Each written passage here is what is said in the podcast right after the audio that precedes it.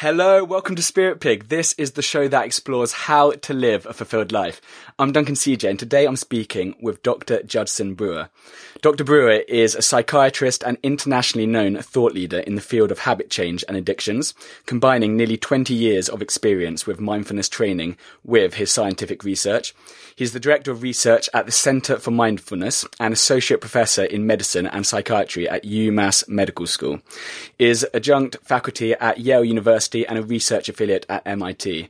He's been featured in Time, Forbes, BBC, Business Week, among many, many others, and his latest book, The Craving, The Craving Mind, From Cigarettes to Smartphones to Love, Why We Get Hooked and How We Can Break Bad Habits, explores how habits form, why they're so hard to overcome, and the research that gives us hope they can be changed.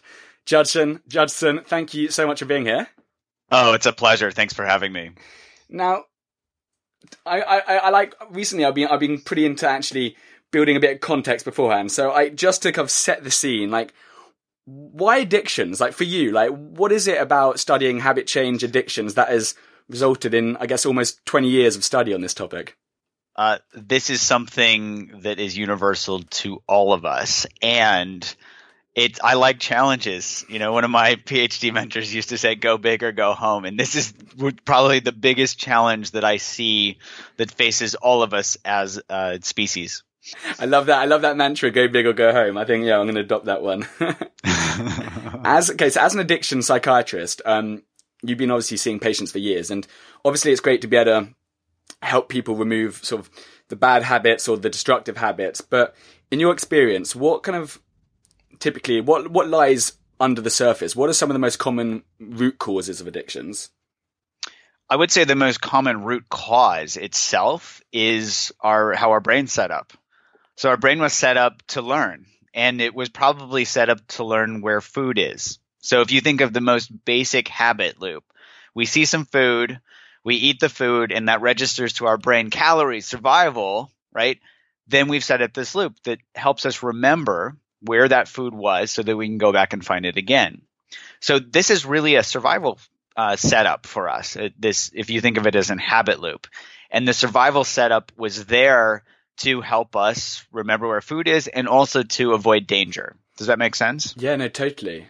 Because how how would you say? I mean, I know a percentage is a completely stupid question to do because it's I'm, I'm sure it, it can't be broken down that simply. But like, okay, if, if your number one would be just the way our brains made up, how much of a part would say emotions, things like self love, confidence, like is that just a whole different field altogether, or is there some like some overlap with these things?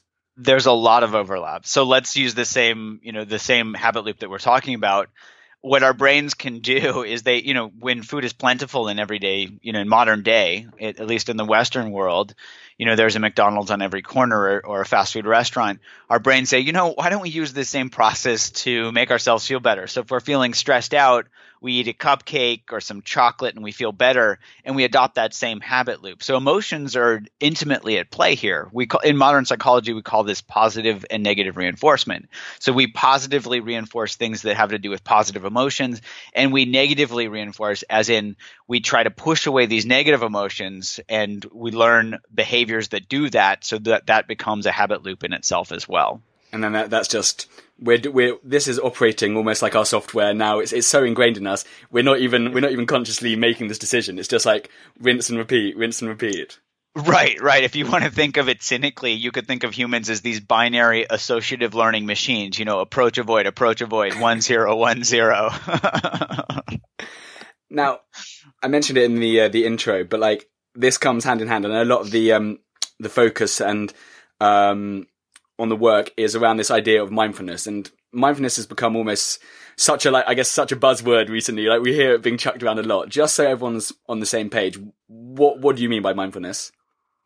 Well, there are some classic definitions, but I've actually moved started to move away from the word mindfulness because of exactly what you said. There it can mean so many different things and it's a concept.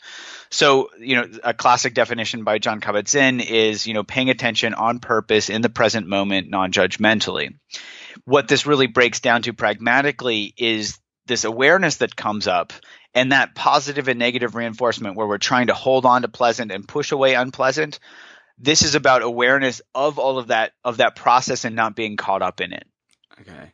And so it ties into this idea of when you're saying like push away from the unpleasant, it's like this idea of pain and suffering. I, I loved the, I saw the formula which you mentioned how you got taught a formula by a meditation teacher and that is suffering equals pain times resistance. Yes. Shinzen Young coined that one. Could you, could you explain that to our, to our audience, what you mean by that? I think it's brilliantly simple in the sense that um, it's not that suddenly with meditation or awareness we can make unpleasant things go away. It's quite the opposite. We add our own suffering to pain. So that's where the equation comes in. Pain is there. You know, we can have uh, painful events happen. We can stick our hand on the stove and it hurts.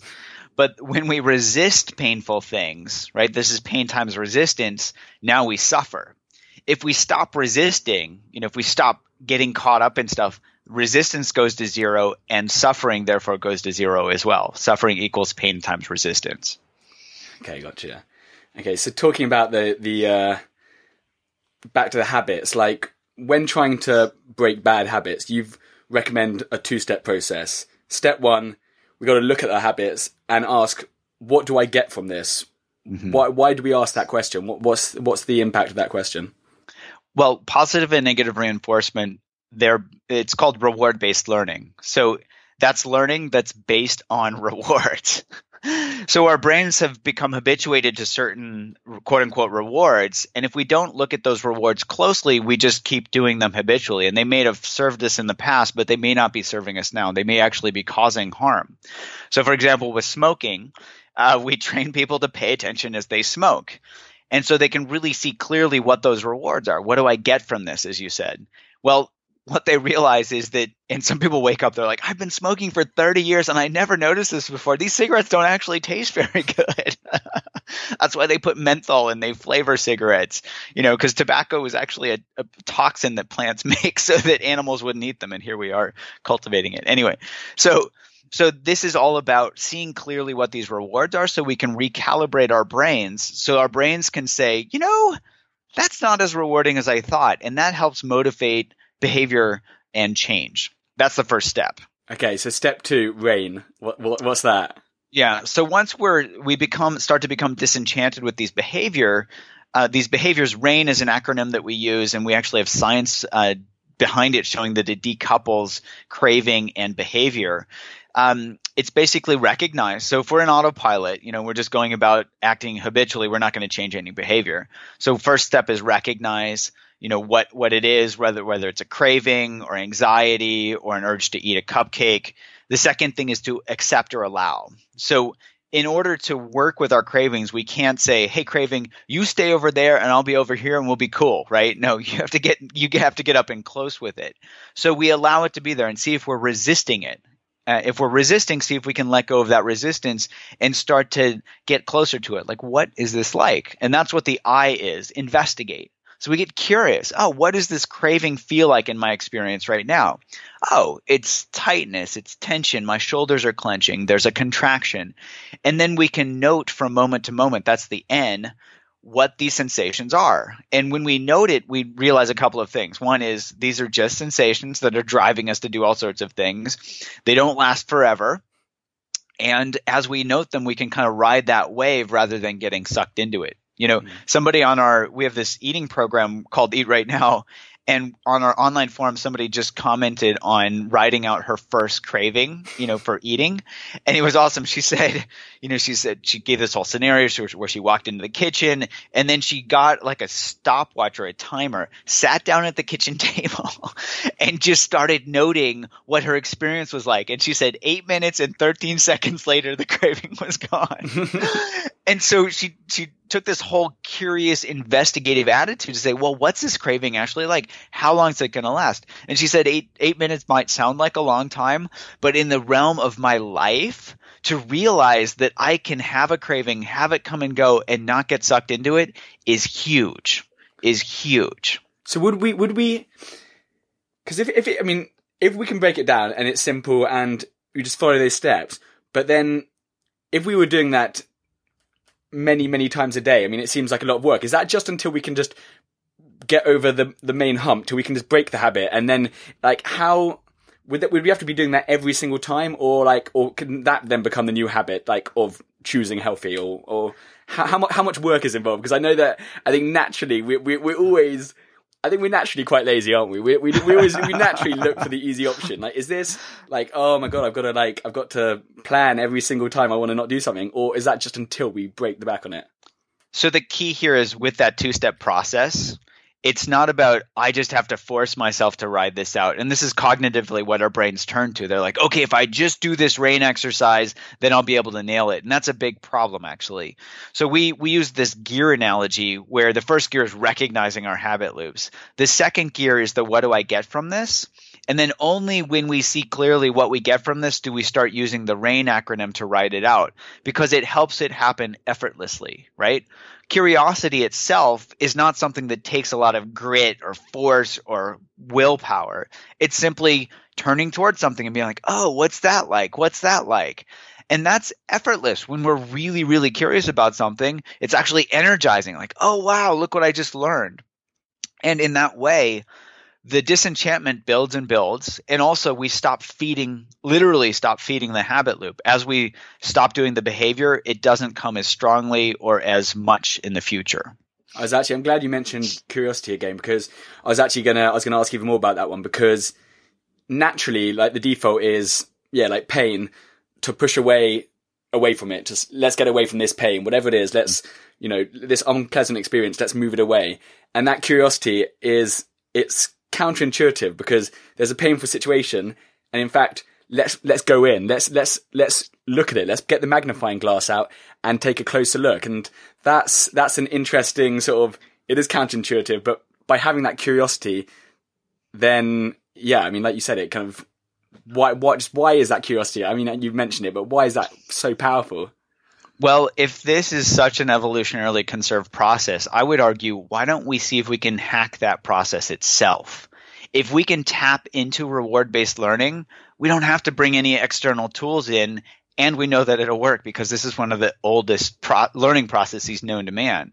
So if the trigger, say, let's say the trigger is stress, we eat a cupcake to feel better, and we feel a little bit better, you know, because we get the dopamine rush or whatever in our brain that is an externally driven reward, right? We have to eat something outside of ourselves to feel a little bit better. And in fact, that actually literally feeds the process because then we become dependent on eating cupcakes to feel better. What if instead we hack the process? If stress is the trigger, the behavior is to get curious and we turn toward it, like you're talking about. What's it? What's it feel like when we're curious? It actually feels good. So that becomes its own intrinsic reward limitless limitless. And it's our own we just tap into the same into the into the system itself. We're not doing anything extra. I like it because it's yeah it's like hey like this is how we operate. This is the software. Rather than putting this massive resistance up and just trying to go against what feels natural let's use the rules of the game and then just yeah it's it's it's clever. I love it it doesn't get much better than that, especially because we can't trust our prefrontal cortex, the part that says the willpower part of our brain. That's the first part of our brain that goes offline when we get stressed. So we can't trust it. Do any of these ideas um, and these studies and this research, do, do does this, this, yeah, this new data that's coming in, does this sort of, I don't know, fly in the face of traditionally our understanding of habits and addictions, or does it complement the existing narrative? It complements the basic research. So the research, if you think about it, you know, uh, there was a guy, uh, Ed Thorndike, who wrote a paper back in the 1800s on animal behavior. B.F. Skinner became famous for the Skinner box and operant conditioning and positive ne- negative reinforcement back in the 1950s. Eric Kandel got the Nobel Prize showing that this is evolutionarily conserved all the way back to the sea slug with only 20,000 neurons. So this is lock and step with the with the the basic research understanding. Where it's somewhat different is uh, the approach for fixing the problem. So hacking the system itself, I have not seen others do that. There's been a big focus on cognitive, you know, like willpower based things, you know, calorie counting, uh, track your steps, you know, the self monitoring, but in a sense that, you know, I have to meet some goal based on an external reward. So I haven't seen anything besides mindfulness training that actually taps into the intrinsic rewarding properties itself. Mm. No, no, I've, yeah, exactly. It's, it's, it's fascinating because it's, yeah, like this cigarette lets really focus in on like, breathing in, what does it taste like? How does my lungs like let you like using that total focus and in the moment to experience that? That's yeah. it's a whole different angle. And what so one of the most common things that people report when they breathe in, the word is burning. well, that doesn't sound very pleasant, does it? oh, I'm burning my lungs. Would have been some surprising results or research over the last 20 years, have there been occasions when you were doing a study or maybe you've read a study and you were expecting or pretty certain the study was going to show one thing and then actually the results came out and maybe it was the opposite or it went down a whole different route? There was one piece that, that was pretty surprising. So for uh, with this behavioral conditioning stuff that we've been talking about, mm our data have been rock so- surprisingly solid. So we've gotten five times the quit rates of gold standard treatment for smoking cessation. We get a 40% reduction in craving related eating with our Eat Right Now program. So we're seeing a lot of convergence with different behaviors but same mechanism there. So that piece and also it's not our hypothesis. We we stole this from the buddhist psychologist that proposed this 2500 years ago. So, so this is just kind of following up on on work that was done before paper was in, invented. That, that's what that's what i love about so many of these interviews. We're seeing so much things when there is like latest cutting edge science backing up what a lot of like ancient wisdom texts and traditions have been yeah. saying for years and years. It's like, okay, the data's out, guys. We've got it. Oh shit, right. it's been said for 2000 years. it's been said, right. And I'm happy not to, like, I don't need to have something attached to my name. I just want to find stuff that helps people. But one of the, one of the uh, really striking findings for us was when we were doing neuroimaging studies of experienced versus novice meditators. And we brought them in and we were looking at a bunch of different meditation practices and we were looking for that brain region that got activated when you're meditating. Like, okay, now I'm activated. Now I'm meditating.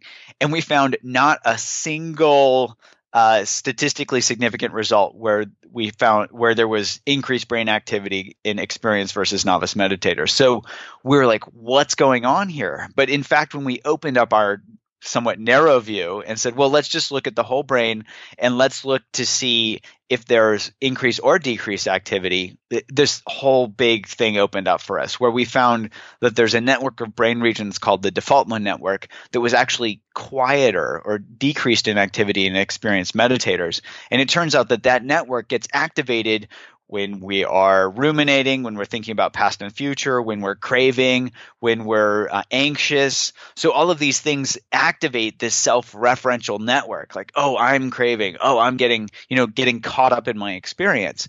And with meditation, that network quiets down. So it actually makes a lot of sense. It's just not something, you know, and meditation turns out it's not about doing, it's about being with whatever's happening in, instead of trying to do something about it. So when we looked back at it, it actually made a lot of sense. I had just, you know, kind of naively thought there was going to be something that was going to be this doing because that's what I'd been trained to do, right? It's like, oh, that's how I got through college you know just just hammer hard at the studying. Just do just do it as the nike commercial says right?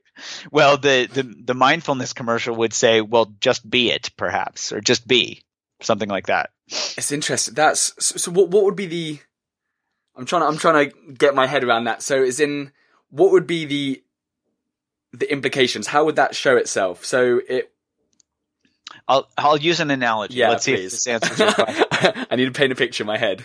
so if we're driving a car, okay, and we drive the car with one foot on the brake and one foot on the gas, okay, we're not going to get very good gas mileage, right?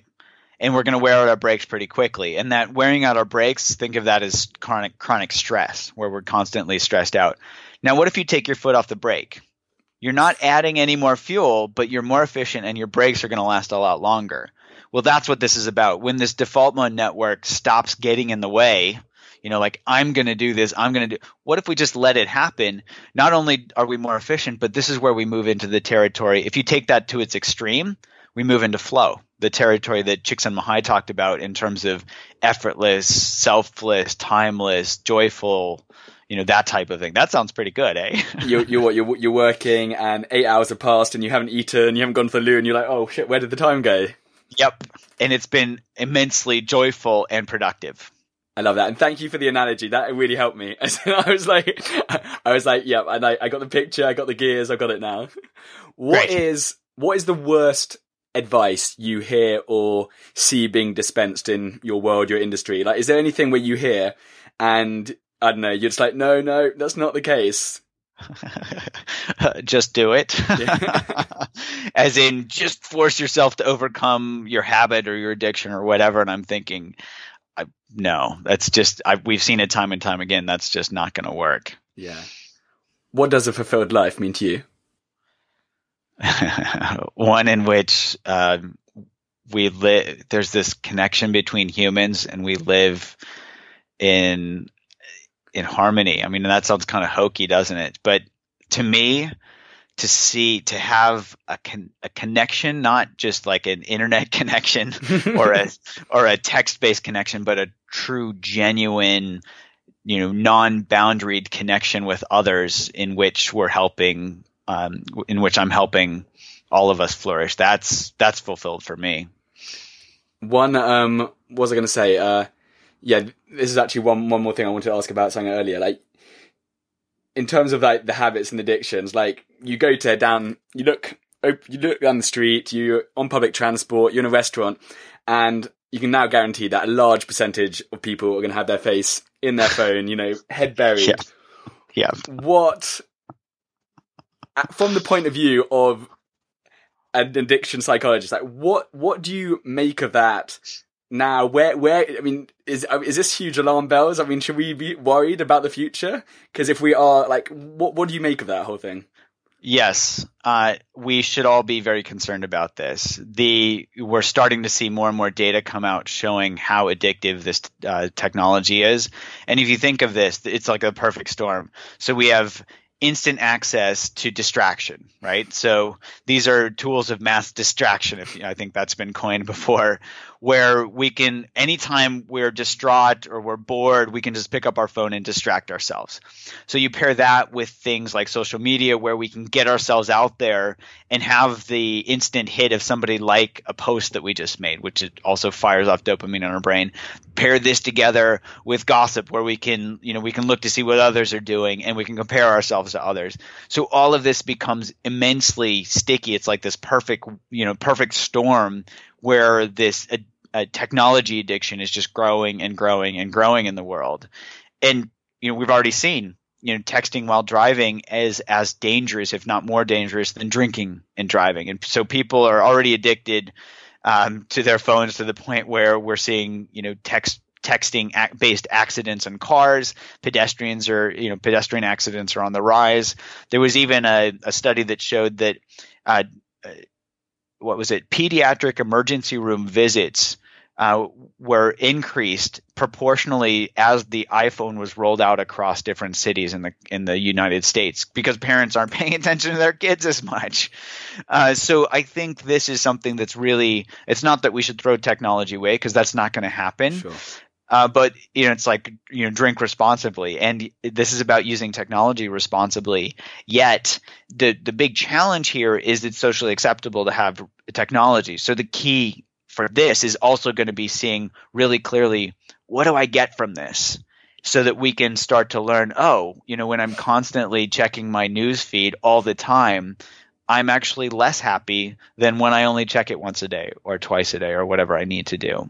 Yeah, because that's what that's what I was going to uh, um, say about because, say for example, whatever, overeating or smoking, there might be a conscious decision like, hey, I, I know this is a habit, I know this is an addiction, but I I want to change it, and so you can go through those two steps that you mentioned. It's like at least you at least you're at least you're meeting it halfway, you know. With yes. something like you know with the phones, most of us, or many people, we, we don't even think it is a problem. Full stop, or it, it's not necessarily like even on our on our I don't know decision making thing where we're like, oh, this is something I want to like cut out. So without that first like meeting halfway, without actually that interest of doing anything about it, how? Mm-hmm. Yeah, I mean, is is there anything you can do, or does there need to be that general conversation, that awareness, like, hey, this isn't actually adding value to my life anymore? Like, you, we've got to organically come to that realization ourselves. It all starts with awareness. So, for example, there was a physician that I'm that's in our residency training program who has two young kids, and she had used our Eat Right Now program and our Craving to Quit program to help uh, actually with her skin pick. You know, she used to pick her skin, and now her fingers are pristine. But she was sitting there. She she woke up one evening. Her two kids were eating dinner at the table, and she was away from the table, staring at her news feed. And she woke up, and she's like, "Oh, I can't believe I am not." Connecting with my family while I'm just, you know, freaked out about the news. So it starts with awareness. It all starts with awareness. And sometimes others can point it out to us. Sometimes we're not ready to hear that news. But more often, when we can really organically wake up to how we're suffering, then that's going to be the turning point where we then start saying, oh, wow, um, what can I do about this? Nice. Okay. What is one thing our listeners can start doing today that will have a positive impact on their lives? start paying attention and pay attention to what it's like when they text a friend versus have a genuine conversation with somebody face to face. Notice the difference, right? It's a Skinner box. Which feels better? Which is more connected? Last but not least, how can people find out more about you and your work? Where can we send them? Uh, the so I have a a, a website, judsonbrewer.com. Our apps are goeatrightnow.com and craving to quit. And, and you mentioned my book, The Craving Mind. So those might be good ways and uh, to find more about the work that we do and also the research that I do at, at the Center for Mindfulness. Judson, thank you so much for illuminating me on a lot of these topics. They're absolutely fascinating. And um, yeah, I really appreciate you taking time out in your day to come speak to me. So thank you. Well, thank you. It's been a lot of fun.